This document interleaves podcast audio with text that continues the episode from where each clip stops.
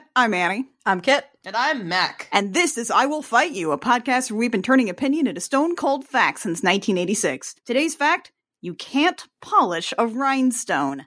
We're talking about Rocky Horror. We're talking about both screen versions of the Rocky Horror Picture Show at the same time. The new one is a scene for scene remake of the old one, so it's possible for us to do that. And uh, I actually have a confession for you guys now that we're recording this. Yeah. When I was looking to watch uh, Let's Do the Time Warp again, uh, I made a startling discovery, which is that Fox, who has a large, large share of Hulu.com, does not have Let's do the time warp again. The only way I could actually get it was if I bought it and put it in my library and owned it for $10 on Amazon. And guys, I don't know if I love you that specific kind of $10.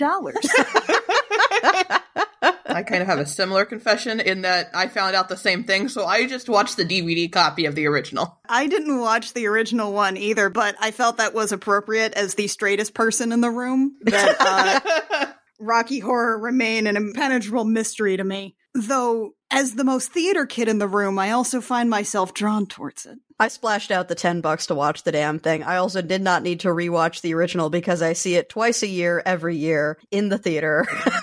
this is incredibly appropriate. There's a group here in Edmonton called the Lowdown Cheap Little Punks who put on the showings uh, in May and October. There's this gorgeous old antique theater called the Garneau in my neighborhood, and twice a year, every year, we go in and destroy the place. I don't know why they let us keep doing this, but they do. And there's usually a costume contest, and the prizes for the costume contest are uh, dollar store garbage. It sounds wondrous. One time the theater's power browned out, and while we were waiting for the projector to come back on, Luke, the MC, just stood up on stage and started reading off IMDb reviews of the Rocky Horror Picture Show as written by 13 and 14 year olds. Oh my god.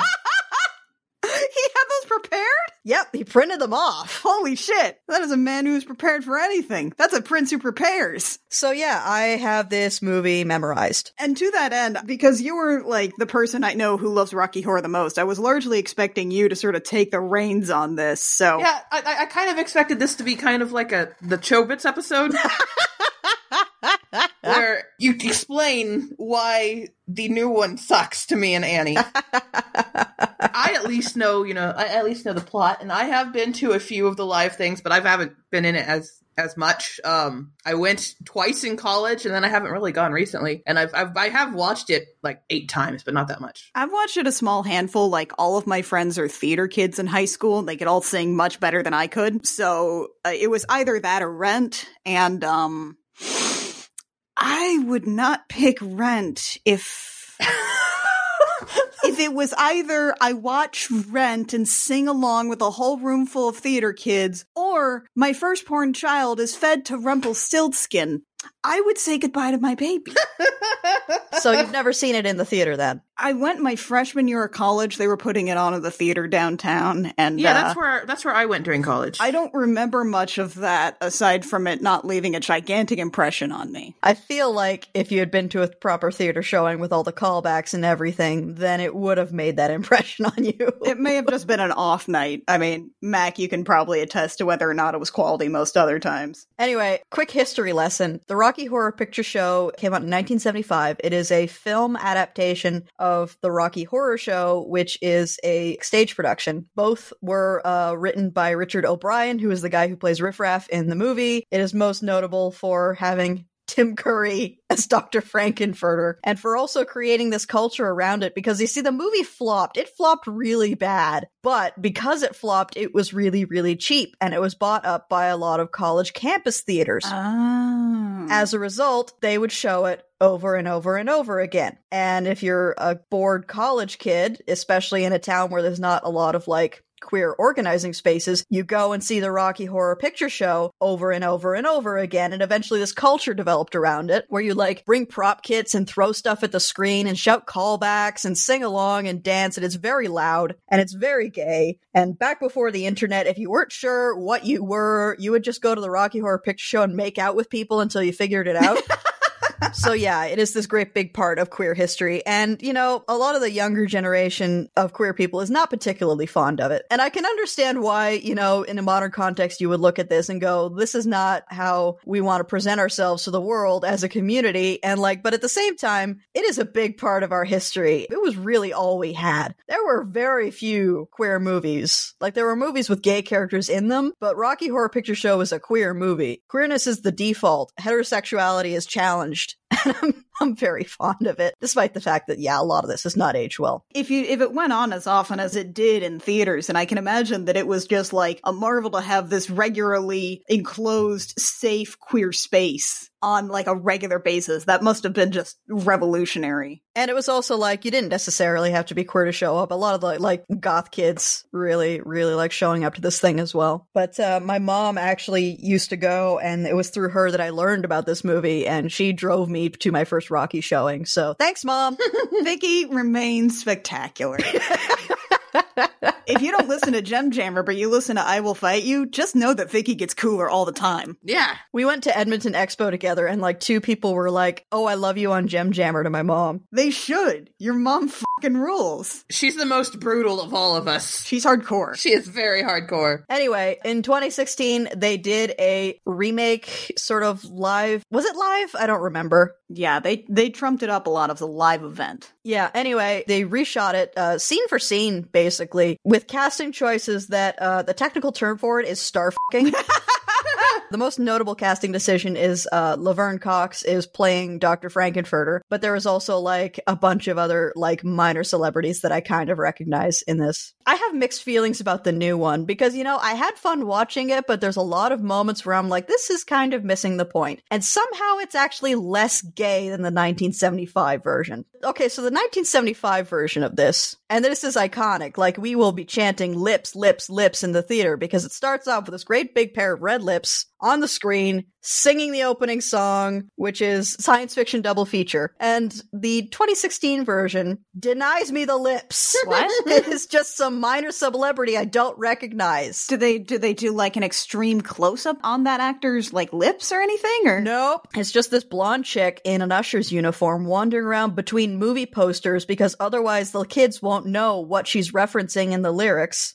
But And also she's doing that thing where she throttles every goddamn note she gets. oh, like when someone who can carry a tune decides that they're going to just go all out on the uh United States national anthem. That she wants to be Mariah Carey. Ooh, yep, exactly then. That's exactly it. I'm glad we could meet between our two cultures for this. This takes place in a theater, uh, and we get to see some of the crowd filing in for this showing of the Rocky Horror Picture Show, and they're just kind of like generic punk outfits. They are not dressed up the way people are for Rocky, which is to say, I once saw a guy show up in like full kilt Outlander garb, but with fishnet stockings and stiletto heels. So is it like cosplay or is it just sort of being the queerest that you can be? Kind of a mix of both. Some people show up as certain characters, and like I said, there's a costume contest at my local showing, and there's like a general category for Transylvanians for just people who want to show up like the horrific outfit that they've managed to put together. Excellent. But uh, you can show up in costume as a particular character. Um, if you're brand new, you can show up in your underwear as Brad or Janet, or you can just show up and like dress in as much glitter and corsets and lingerie as you want. And a side note is that if you haven't seen it in the theater before, uh, you are officially referred to as a virgin, and you get a red V drawn on your forehead and lipstick. Yeah, I remember specifically not having that happen to me at the one show that I went to. Oh, we got to fix that. Oh, do we? Don't worry, we're advised to be very gentle with the virgins.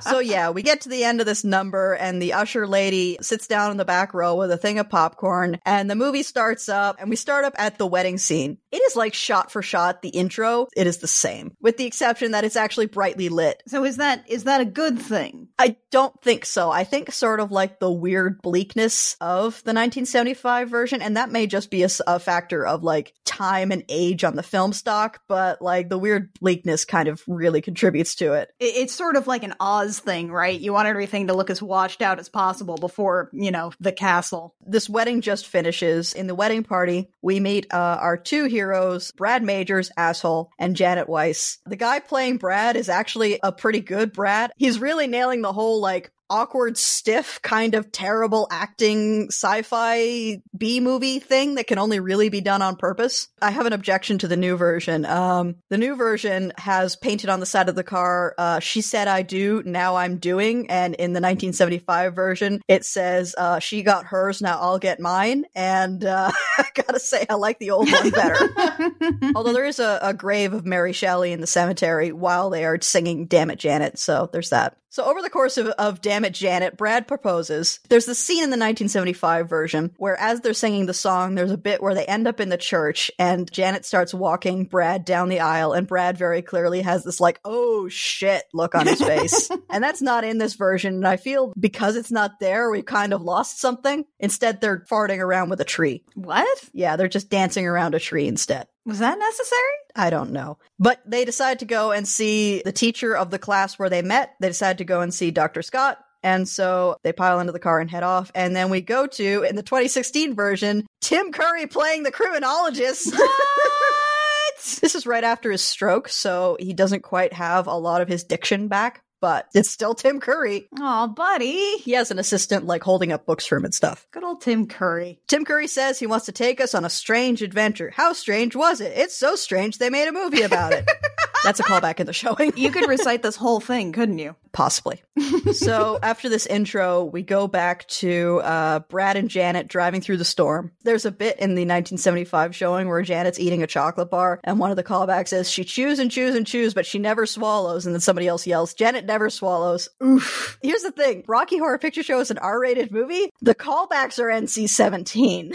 Yeah, that's hard to navigate. So Janet and Brad are driving through the storm. They see a motorcyclist go by. They start talking about life being cheap for that type, etc., etc. And new Brad's delivery on that is not bad. It's very clear once you really get into this that new Brad is one of the few people who knows what he's supposed to be doing in this. They hit a dead end. They decide to go back, and as they're backing up, Brad backs over something that blows out his tire and immediately starts lamenting that he didn't get that spare tire fixed. And the audience shouts, Hey, didn't you see a castle a little ways back? And then Brad said, Hey, didn't we see a castle a little ways back? So this is just a castle in the middle of like the United States then. Yeah, it's fine. Don't worry about it. Uh, and Janet says, Oh, I'll go with you to the castle. And Brad is like, No, there's no sense in both of us getting wet. And there's a couple of NC 17 comments from the commentary. oh, I can imagine. Yeah. And then Janet says, Well, for all I know, the owner of that castle could be a beautiful woman. And in the 1975 version, where Frankenfurter is played by a man, everyone is like, Oh, he is. I feel I should clarify Frankenfurter is a genderqueer character. So when I'm talking about Frankenfurter as played by Tim Curry, I'm going to use he pronouns. I'm talking about Frankenfurter as played by Laverne Cox, I'm going to use she pronouns. And when I'm talking about Frankenfurter as like an abstract entity, I will be using they pronouns. That tracks. That sounds great. So when you hear me say he, I mean Tim Curry, not Laverne Cox. So up next is another song, There's a Light. And what's weird about this 2016 version is that they actually cut back to the audience every once in a while in the theater what? to show off like some of the stuff that goes on in the theater showing. So for example, when Janet goes out into the rain and puts a newspaper over her head, everyone in the audience also puts newspapers over their heads. And that does happen in the theater showings, although there's also water guns involved Hmm. because the theater owners are idiots. So they're trying to go for like a hey, look, it's just like when people go do live showings of Rocky Horror, but like tamer? way tamer because there's not nearly enough vulgarities being screamed at the screen. Huh. Anyway, they sing There's a Light, and we get our first glimpse of Riff Raff as we approach the castle. And this one is played by, I think, Reeve Carney, who's doing a pretty good, like, Richard O'Brien impression, but his scene kid hair is terrible. Oh, he's got scene kid hair? He's got scene kid hair. But it's Riff Raff. Yeah. it's not even, like, period appropriate. like Riff Raff isn't cool, but Riff Raff is cool. And in neither of these do scene kid hair come into play. Anyway, Brad and Janet go up to the door. They meet Riff Raff. We have an appropriately awkward interaction between the three of them, including Riff Raff staring at Janet and saying, You're wet. Hmm. Hmm.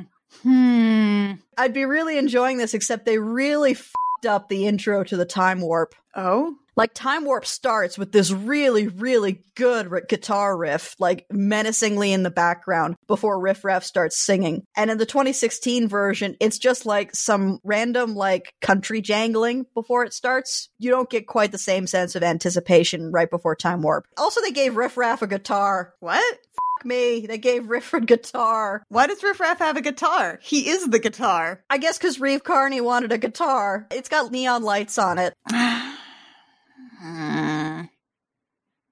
okay. Magenta here is being played by Christina Milian, and she's actually fun, but she doesn't get to do much. And then we burst into the ballroom during Time Warp, and uh, oh boy. Oh. Okay, so a couple things. One, the costumes here, basically, they're bad without being bad enough. They are visually confused. In the 1975 version, the Transylvanians all had a fairly uniform look to them, which was rather form fitting tuxedos, weird glasses, and hats. In the 2016 version, all the Transylvanians are in really not matching outfits that kind of just look like they went through the dumpster behind a Halloween store. Actually, a lot of the costumes in this version look like they went through the dumpster behind a Halloween store. Two, there is a stage and a band performing. What? The stage and band are here throughout the entirety of the movie, and it bothers me. Huh. It fucks with the diegesis of the musical numbers, and I don't care for it. That's an interesting choice. I mean, there's a reason the orchestra is in a pit. Three, there's a freaking pride flag across the room. That's just on the nose. Here's the thing. As I mentioned, this version is like comparably weirdly heterosexual. And it's almost like assimilationist, almost. Like it's sanitizing this very, very queer thing for the consumption of the masses. So the presence of a pride flag just kind of is really egregious to me. In what way? Like, because it just seems like it's a very mainstream sort of nod. Okay, so the thing about the pride flag is that it has been sort of co opted by corporations and governments that don't actually care about us and frickin' cops. And it has sort of inadvertently become this symbol of like supporting queer people as long as they're not too weird, you know, as long as they act like everybody else. Sure. And also, like, you know, banks having pride flags up in their windows while denying bank accounts to trans people. And so it's sort of a crappy allyship sort of thing? yeah, it's in certain contexts, it's a symbol of like assimilationism and crappy allyship, which makes it the perfect visual metaphor for this version of Rocky Horror Picture Show, honestly. That makes a lot of sense. Pride used to be about throwing bricks at cops, now it's about doing drag shows for bankers. Anyway, also, this ballroom is tiny. It's teeny tiny. You do not get the same sense of like ominous space that you do in the 1975 version. Also, they overcomplicated the choreography of the time warp. I'm mad. But, okay, jump to the left, step to the right, hands on hips, knees and tight, pelvic thrust. That, that's like five steps, right? They have people freestyling on that theme and it's bad. I don't like it. There's a there's a diagram. It looks like they're all making it up as they go, which means that the sense of being in a room with a bunch of people who are moving perfectly in sync and you have no idea what's happening is just shot. It's gone. Wow, combine that with how you're describing the costumes, that does not seem like a good idea. It's kind of missing the point. Like the coherency is just gone. They cut back to the audience a couple times during this as well, and uh, they moved the theater seats apart, so it doesn't quite convey the appropriate level of awkwardness of trying to dance this very energetic dance while you're trying not to elbow the people next to you in the face.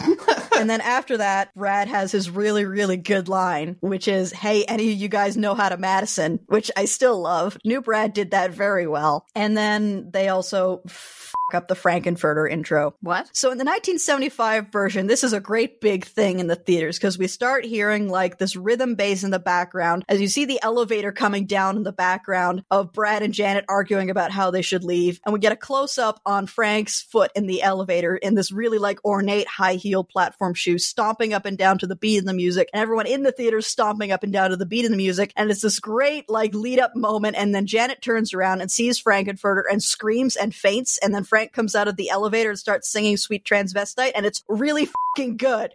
In the 2016 version, they couldn't afford an elevator. What? So they put her on a crane instead What? and put her in like this great big weird sun shaped Halloween mask, like really overboard, like from that episode of TNG. What? Oh god. They've got her on a crane being lowered down behind Janet instead, and there's no stomping boot and there's no like backbeat to the music, and it's just, it's botched. It's utterly botched, this intro. How? That's the thing I remember the most from like the limited amount of showings that I've seen of this movie is that introduction. That's that's important. It's really important, and they botched it. But I will say, Laverne Cox is a really good Frankenfurter.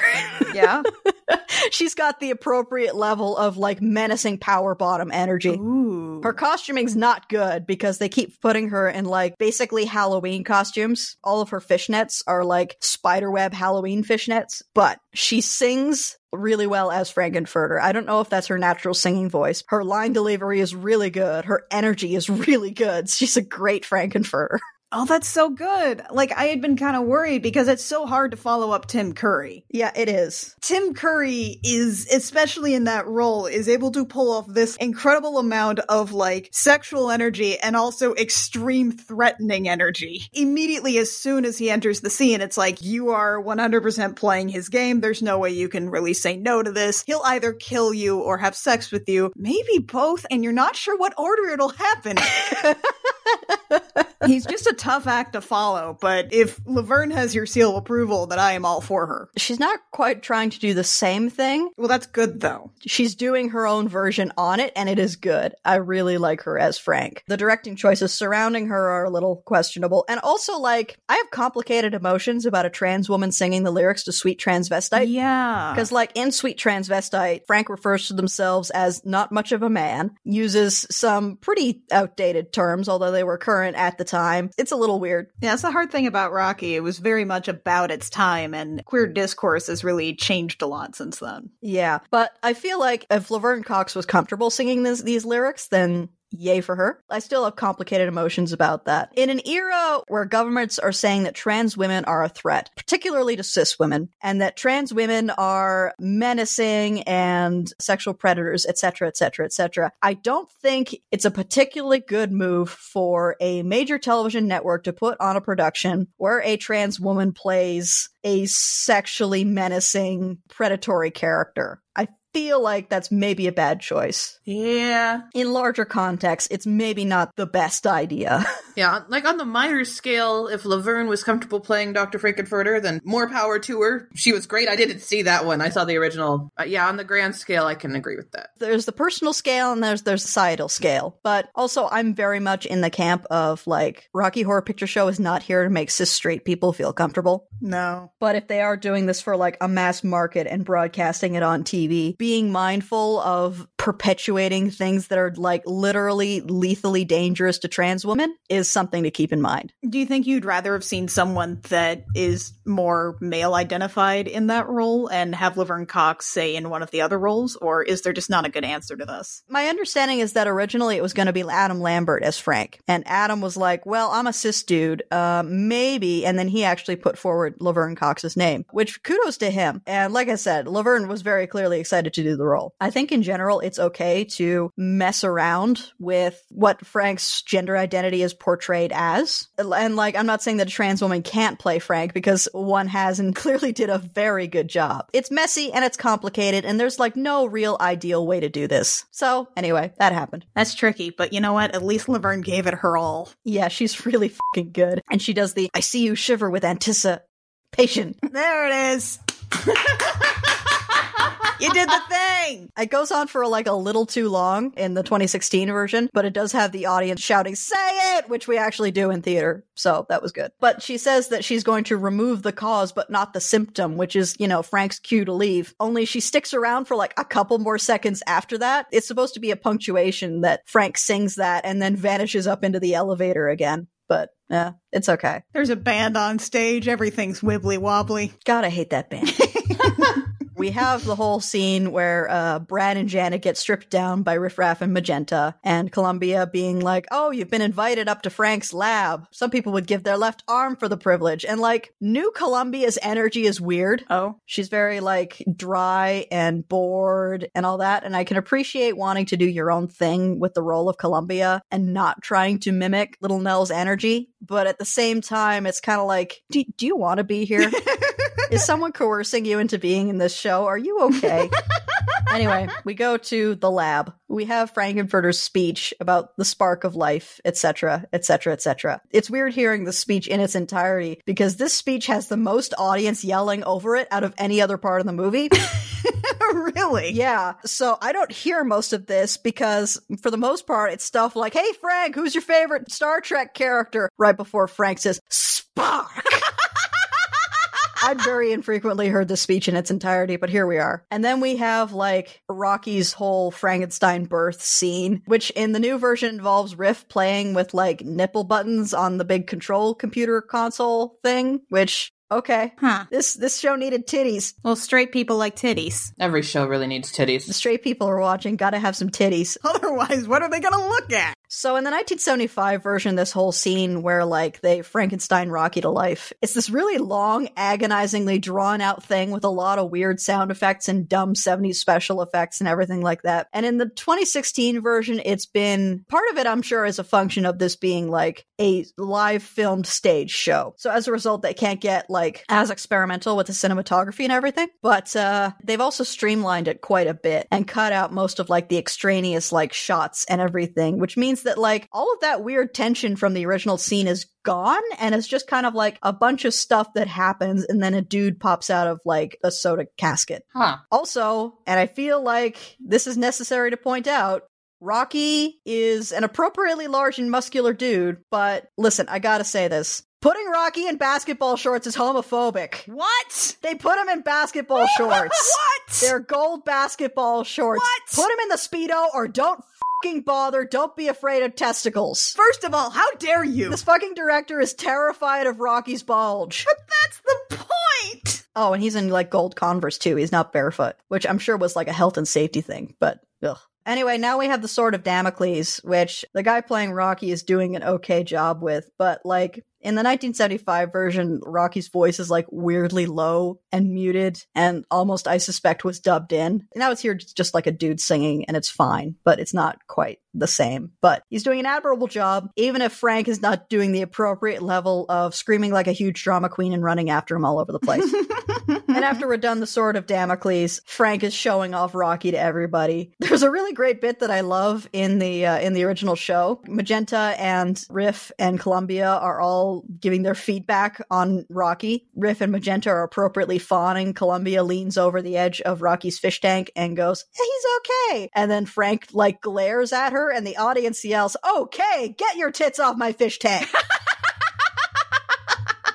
but that doesn't happen. Columbia does say he's okay, but there's no no no fish tank for her tits to be on. So Aw. and then of course Frank shows Rocky off to Brad and Janet, and Janet is like, "Oh, I don't like men with too many muscles." And then new Brad looks right at the camera. Which is really good.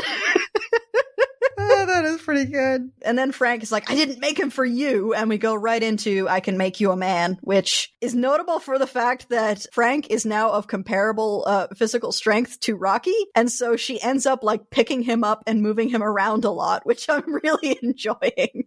You gotta wonder if when they did the remake, they were considering changing some of the lyrics around the whole Charles Atlas thing because they were like, oh, the kids aren't gonna get that reference. But Frank is displaying an appropriate level of thirst here, so that's good. And then in the middle of I Can Make You a Man, we of course get Eddie bursting in. And in the original, he comes bursting out of the freezer in the lab Right. because that's where he was because he got his head cut open and was left there for dead. In the 2016 version, he just busts through a window like Batman. Oh my god. What? Where was he? Why is he doing this? It doesn't make it. I realize there's a lot about the Rocky Horror Picture Show that doesn't make any goddamn sense. But that one actually had there was like some through line there. That, that was actually a through line is that like Eddie is one of the few characters where you can pinpoint basically exactly where he is at every point in the movie, which is to say he's in the freezer or under the table. Spoilers. Spoilers for a 40 year old movie.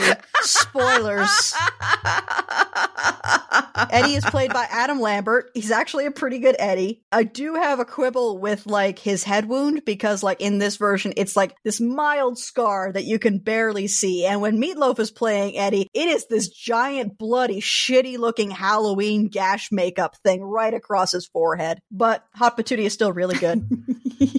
Adam Lambert sings it really well. Even if he does jump on the stage that is in the lab for some reason, why is there always a stage in a band? Wait, did they direct directly interact with the band in this version? Yes! Oh, that's weird. the band members are characters in this. They're what? That is very weird. I don't like that at all. like I said, it's it confuses the diegesis of the musical numbers and it bothers me. Adam Lambert is really good though. And then like at the end of it, Frank advances on Eddie, and in the original, Eddie gets backed into the freezer, and then Frank basically off screen hacks him to pieces with a pickaxe. Right. Here, Frank pulls out a little knife, stabs him like once, and then pushes him out a window so he gets a Disney death. Huh. It's the Rocky Horror Picture Show. Yeah. Eddie's got to get hacked to pieces with a pickaxe. Huh. It's one of the most oddly sanitized things in this movie. yeah, that's weird. Anyway, Columbia screams as usual. And then, like, Columbia's got this thing in the 2016 version where she's constantly sucking on blue lollipops. So there's actually this really cute bit where Columbia's screaming and then Magenta, like, pops a blue lollipop into her mouth and she stops screaming, just kind of wanders off. That's good. So after Eddie dies, Quote unquote. we get a reprise of I Can Make You a Man, in which it's basically implied that Frank and Rocky are like symbolically getting married. Okay, so in the original version, it is Frank walking Rocky into his little like weird chapel bedroom thing. And then the last we see of either of them is like Frank hopping up to put his legs around Rocky's waist. Oh, yeah. That good, good power bottom energy. And here it's just kind of like everyone piles into the elevator and then we cut to the criminologist. And it's, ugh, again, it's sanitized. It's very sanitized. It's, it just begs the question of why even make Rocky Horror like this at all. yeah, why put it on TV? It's an R rated movie. Yeah. And this ran in, I think, like a prime time slot. Yeah, we'll get to that. Anyway, Rocky Horror sex scene, take one. Janet's trying to sleep in bed, and then uh, a silhouette with Brad's voice steals into the room and starts cuddling up to Janet and being like, oh, this is so terrible. And then they start like getting really cuddly. And I'm saying really cuddly here because, like, again, this is very sanitized. In the original, it was like all silhouettes, so they were, they were able to get away with a lot in terms of like, they are very obviously about to have sex, but here it's just kind of like cuddling. It's cuddling. And then, of course, Janet very quickly realizes that this is in fact not Brad, but is in fact Frank-N-Furter. So wait, they only get so far as cuddling? It's some like handsy cuddling. So the Drape betrayal is that, oh no, she was cuddling. Yeah. When I say this movie is weirdly straight, only men ever kiss Frank. What? Frank only kisses men in this. There's like some homoerotic like posing and like faces pretty close together between Frank and women, but for the most part it's really heterosexual. Brad gets really close to Frank and Rocky gets really close to Frank and that's it. But Rocky. I mean, at one point, Frank pushes uh, Janet's face into her boobs, but that's about it. So we have that, and then Janet does her whole, oh no, I've never, oh no, and then, you know, succumbs to Frank's wiles, promise you won't tell Brad, etc., etc., same old, same old. And then we cut to the scene where Riff Raff and Magenta just like mess with Rocky a bit. And in the original, it's them goofing around, and then it goes wrong when Rocky busts out. Like, it's the same thing where Riff grabs like a candelabra and like menaces Rocky with it. Also, like in the new version, Rocky is sleeping on some uh, towels in the in the garage like Beastman. He's not sleeping in the weird chapel bedroom, which I feel is like not appropriately communicating just how much Frank likes Rocky, but okay. But anyway, in the old version, it's like Riff is menacing Rocky with the candelabra, and then Rocky manages to bust out of his chains and run away. In the new version, it is very clear that Magenta and Riff are deliberately trying to chase Rocky out of the house. It's a weird, different energy, and also, where's the elbow sex? Riff and Magenta have this move in the original where they like do a double high five and then roll it up so their elbows are touching. And the audience constantly refers to this as elbow sex. Wait a minute, they don't have that in the 2016? They do it once. what? They do it once and I got very excited about it. But for the most of this, anytime in the original that they had elbow sex, they aren't doing it. But that's their whole thing. It's egregious. Anyway, Rocky Horror sex scene, take two.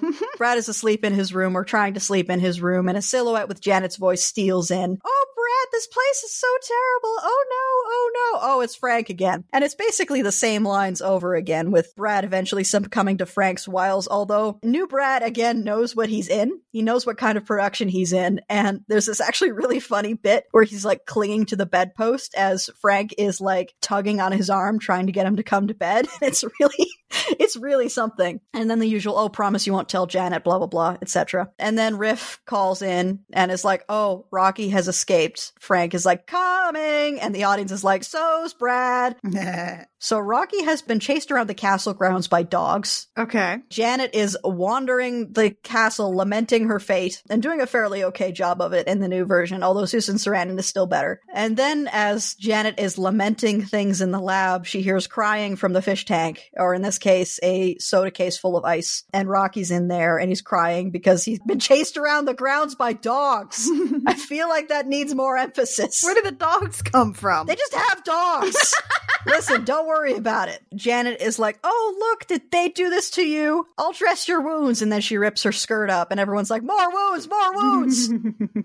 and then, as Janet is very shittily dressing Rocky's wounds, which is accurate to the original, it's just a real botch job. She starts singing Creature of the Night because she's sexually attracted to Rocky because everyone is, even though Rocky's wearing basketball shorts this time. Whoa. like, at least put him in boxer briefs. Don't be a coward. Don't be a coward. Now, in the original version, they just bang in the fish tank. Right. That's just a thing that happens. In this version, they actually go back to Janet's room What? While they sing Creature of the Night, and two major complaints. First off, they've sanitized this really badly to the point where, like, Rocky barely touches her, and they're just jumping around in the bed instead of banging. What? Huh. They replaced a softcore sex scene with jumping around on the bed and playing Airplane. Oh my god. It's pretty bad. But she wants to get dirty. Apparently, jumping on the bed is dirty. Oh, Janet. And also, they auto tuned Creature of the Night.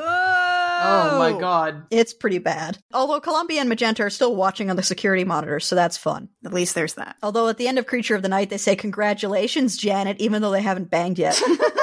so they do that in Janet's room, which makes the fact that they're later also banging in the lab a weird digression, but okay. And then we, of course, we have Frank hitting Riff Raff with a riding crop and screaming at him about how Rocky got away, which is always a good scene, although it's a cat o' nine tails in the 1975 version, and I feel like that's better somehow. I don't know. As Frank is screaming at Riff about the fact that Rocky got away, they look on the security monitors, and Dr. Scott has entered the building, and uh, Magenta let him in as they're talking about, oh, we know this guy. He's trouble. He'll be in the Zen room. And in the 1975 version, we actually briefly cut away to the Zen room and like Dr. Scott picking up a joint with a pair of tweezers and squinting at it.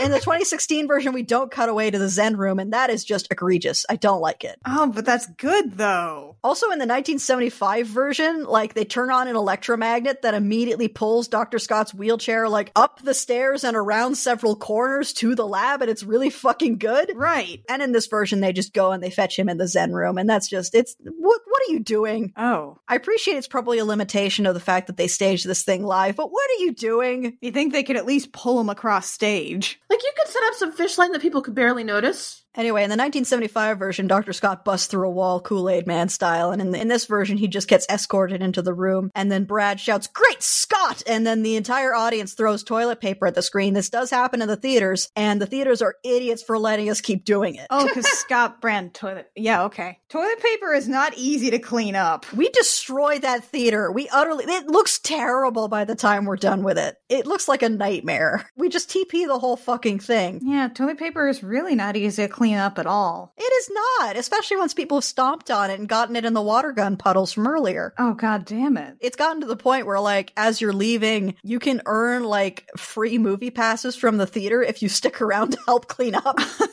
Anyway, Brad and Dr. Scott catch up. Dr. Scott did not know that Brad was here. He was here to uh, investigate some stuff, specifically that he works for the government investigating UFOs. Why not? New Brad does not seem as surprised about this as old Brad was. Then there's some sex noises from the fish tank. And oh, look, it's Janet and Rocky. And then we have the best part in the whole movie, which is Janet, Dr. Scott, Janet, Brad, Rocky, Bullwinkle. Janet, Dr. Scott, Janet, Brad, Rocky, Bullwinkle.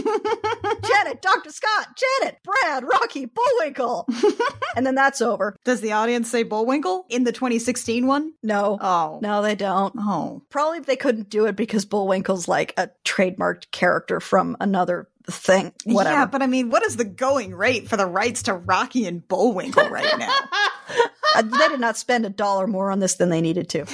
and then, of course, Magenta rings that fucking gong and says dinner is prepared. And her delivery on it isn't nearly as weird as original Magenta's, but it's still very good. And it's definitely accentuated by the fact that afterwards she just kind of drops the gong on the ground and walks away. and then they go to the dining room for the dinner scene. And the fact that this is a live show means that they're just seated like it's the Last Supper, all on one side of the table. This is another scene that's like weirdly streamlined, and as a result, it kills all of the tension. Like in the original, there's just like a lot of wordless stuff. There's like an interminably long scene where Frank is carving pieces off the roast with one of his electric carving knives. This version of the scene is just like weirdly streamlined, but it does have the addition of Columbia looking at the camera and saying, I hope it's not meatloaf again. Which, okay, that's cute. For the kids at home, Meatloaf played Eddie in the original, and why that's funny will become very apparent in a couple of minutes. Womp womp. And then Frank puts on the party hat, and everyone puts on their party hats, and the audience puts on their party hats. And then Frank says, a toast. And then the audience throws a whole bunch of toast at the screen, uh, not in the film version, but in the actual theatrical versions. You throw toast at the screen when that happens. Frank sings happy birthday to Rocky, but just gives up halfway through. And so everybody else keeps singing happy birthday a little bit longer than she does. And it's all very awkward. And I love it. So, like, the weird tension of the scene is why this next bit works because Dr. Scott asks about Eddie. And then Frank says, that's a rather tender subject. And then looks at the roast. Brad gets it. Janet gets it. Columbia gets it. Rocky doesn't get it. and then Columbia screams and runs away. But without that like weird tension of every shot going on just that little bit too long, the reason Columbia screams and runs away is not apparent, which is that they're eating Eddie. That's the joke. He's meatloaf. And that Dr. Scott turns to the camera and said, I knew Eddie had fallen in with a bad crowd. And then in the original version, that's when the audience shouts, Who the f- are you talking to? And in this version, Brad actually leans into the shot, looks at Dr. Scott, and then looks at the camera and says, Dr. Scott? Like, who are you talking to? That Brad does sound really on point. We then get the song for Eddie, where Dr. Scott sings about how Eddie was a, a low down, cheap little punk. At the end of that, Frank rips the tablecloth off the table, and we have a dead Adam Lambert in the table with the dumbest expression on his face. He also does not look like he's had a roast carved off of him, which is not great. Well, he got that like light stab wound. And then Janet screams and dives into Rocky's arms, and Rocky holds her, and Frank is like, Oh, Rocky, how dare you? And then starts chasing Janet around the castle. And this is Planet Schmanet Janet. And I can understand why they decided that it would not be appropriate for Frank to be smacking Janet around as much as they do in the original for a number of reasons.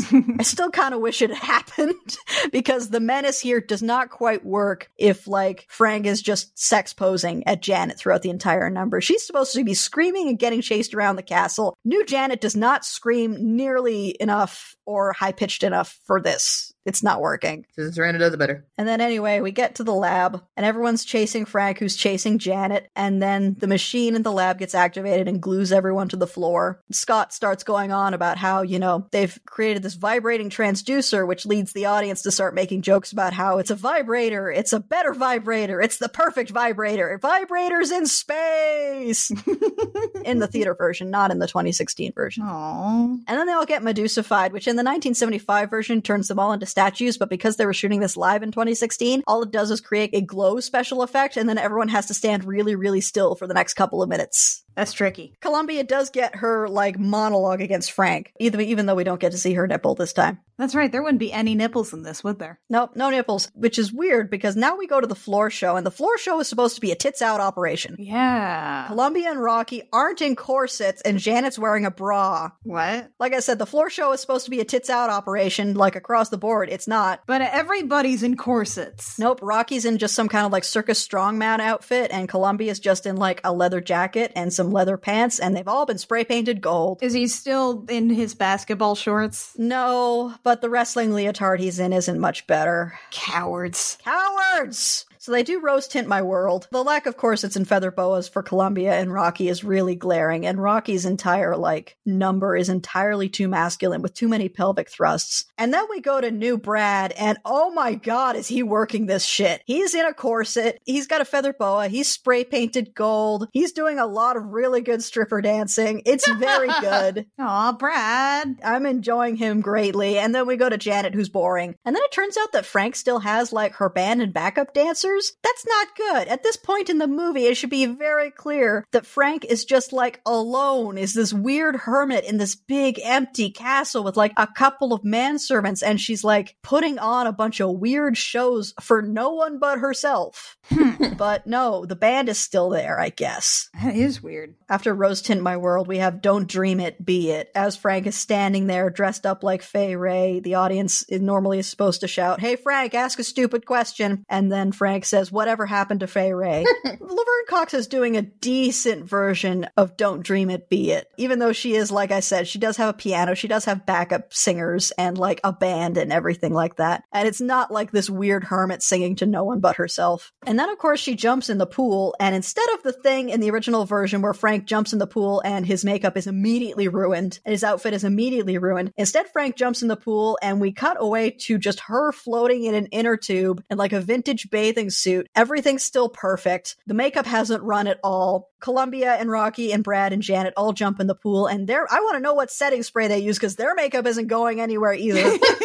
and then there's a brief moment where like Rocky and Brad almost kind of make out and then they don't and I'm very disappointed. Like I said, this is weirdly heterosexual. And then it's time for Wild and Untamed Thing and we just cut away to Frank being out of the pool singing that song and she's got backup dancers again and her makeup is perfect and her hair is perfect and her outfit is perfect and it's just Frank is supposed to be a mess at this point in the movie. Right. It's too polished. It's not shitty enough. The whole point of Rocky is that it's supposed to be a rhinestone. It's supposed to like uh, have this veneer of respectability, but to look absolute garbage. Tim Curry was red-eyed and covered in smudged lipstick at this point, and and Laverne Cox is just perfect. She's perfect. Nothing is out of place. like Frank is a total wreck at this stage. Like emotionally speaking, too, the visual of Frank being a visually a wreck matches the fact that Frank emotionally is just a wreck who has completely lost control of their life, especially their servants, because this is where like Riff Raff and Magenta bust in and be like, hey, this is a mutiny. We're going back home. Fuck you. And in the original, like at this point, Frank is visually a mess and like small and vulnerable and wet and cold. and like screams in response and is like curled in on himself and like terrified of Riff and Magenta. But in the new version, Frank is like standing with her hands on her hips and being like very confident and not at all disturbed by this fact. And it probably doesn't help that she's surrounded by like her backup dancers still. Hmm. She at never point loses her confidence or loses control of the situation, so I do not buy at all that she's lost control of her subordinates. As a result, there's no emotional arc to this whole sequence. It's just a series of musical numbers that are very confusing because you cannot see that emotional through line. Anyway, it's time for I'm Going Home, which, again, Tim Curry was sort of singing this as a scared, insecure lament. Laverne Cox is just kind of singing it. It's just a number. She's basically just performing on a stage. This is not, there's not an emotion behind this. And then Riff points out, no, Magenta and I are going home. You're staying here in spirit anyway. New Riff's delivery on that is very good. Say goodbye to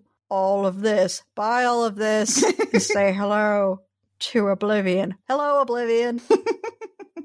First one to scream gets it right between the tits, and Columbia screams, and she gets it right between the tits, and she dies. Uh, Frank finally, like in the new version, shows some insecurity and screams and tries to run away and gets shot after Frank is dead. In the original, there's like this really great sequence where like Rocky goes full King Kong and like picks Frank up and puts him on his back and climbs up the like shitty fake radio tower on stage and then gets shot and then it falls over and they both fall in the pool. But no, we don't get that. Instead, what we get is like the guy playing Rocky just kind of picking Frank up and then putting her in the great big King Kong palm on stage and then trying to charge Riff and then getting shot. Huh. It's not the same. It's not evoking the same thing. I mean, it's it's got to be the King Kong thing. However, the next part, which is Magenta pointing out, hey, why did you kill them? They always liked you. And then Riff screaming, they never liked me, is still very good.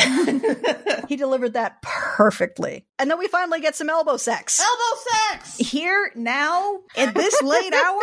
And I did cheer. And then Riff and Magenta are like, okay, we're beaming the castle back get the fuck out. And they get the fuck out. Brad and Janet sing Superheroes, which they're singing it standing up, having stumbled out of the castle. And that is not a song that should be sung standing up. That should be a song sung while writhing on the floor, covered in makeup and dirt and blood. I just do not buy that these people are so wrecked by this experience that they are questioning their entire like lives up to this point. I do not buy it. And then we go to Tim Curry delivering the final lines of the show. And then we cut to the credits and movie, you can't win me over by showing me double lips. I won't fall for it. it's just two sets of lips singing a reprise of science fiction double feature. So it sounds like this has a couple of glimmering moments, but overall, it's just kind of a mess. The thing is, it's not even really that it's a mess. It's too polished. It's not enough of a mess. The real charm of the Rocky Horror Picture Show is that it was all kind of very sloppy and slapdash and weirdly shot and weirdly directed and weirdly acted. And like a lot of it came together into something that was beautiful in its trashiness. Basically, the new Rocky is not nearly trashy enough. Especially that emotional arc with Frank with the smudged lipstick and the running makeup and the constantly ruining outfits by being soaked and the being small and insecure and scared. That emotional through line is kind of what makes that whole end sequence work and it's just gone because they polished it away. It's just so odd to choose to repackage something that is so wildly not heterosexual, wildly independent, and to say, let's put that on a primetime slot on television. on one of like the major networks in North America. Let's just let's just put it on there. On Fox especially, on which Fox, is which is um, known for having run The Simpsons for like twice as long as it's actually been good. and is let's say somewhat right of center politically Mm. speaking. Yeah, just a scotia. So yeah, overall, Rocky Horror Picture Show, let's do the time warp again. Laverne Cox is good. Adam Lambert is good. New Brad is good. The whole thing is like way too polished and way too weirdly hetero. Yeah, it sounds like it. Putting a pride flag in the ballroom is not going to change that. Not to say that it was bad, because it was very well performed. It just missed the point. It missed the point of why people like Rocky Horror Picture Show. That sounds fair. They figured as long as they crammed all the musical numbers in there, and as long as they had famous enough people playing some of the parts, that people would like it just as much as they liked the original. And they didn't understand that that was not the case. What people liked about it wasn't the actors and, and the musical numbers, although that's certainly part of it. They liked the fact that this is a deeply weird, deeply trashy movie.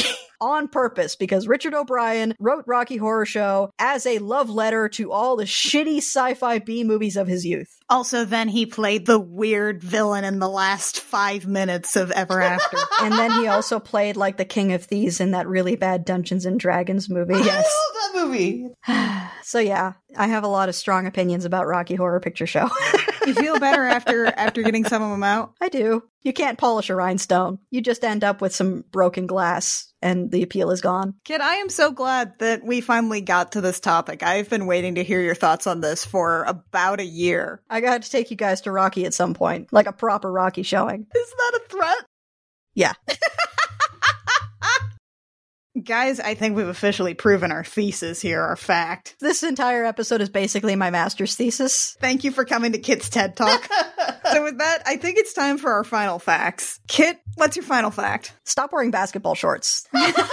I'm declaring a blanket ban on basketball shorts. They're atrocious. Stop wearing them. Mac, what's your final fact? More movies should just include everybody fuckable. That's all I want. More movies with just like a highly bangable cast. Yeah, exactly. Annie, what's your final fact? It's okay when things aren't for you and listen to other people for whom they are. And also, god damn it, why isn't Rocky in a Speedo? Those basketball shorts are homophobic. I'm saying it now. Join us next time when we'll be giving thanks in the month of November with the absolute fact that a bad dub is almost as good as a good dub, with the best dub that you may or may not have ever heard of, Garzey's Wing. Which, by the way, it's all on YouTube. You should watch along with You us. should definitely watch along. I Will Fight You comes out every three weeks, wherever you download podcasts. If you want to help us out, a like, comment, review, subscribe, wherever you find our podcasts are extremely helpful. They help our metrics and uh, help us plumb the depths of our individual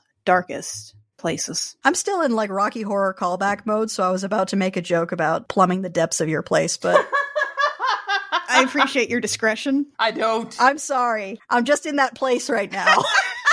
We'll go get some aftercare. I need to come down from it. If you want to help us with money, you can do that on patreon.com slash the gem jam. For a couple bucks a month, you can support both this and our other projects. If you want to find us on social media, we are at gemjamcast on Twitter and crookedrussiancam.tumblr.com on, you guessed it, Tumblr. Join us next time when we will be discussing a Garzey's wing. And until then, dear listeners, I'm Annie, I'm Kit. and I'm Mac. and we have fought you.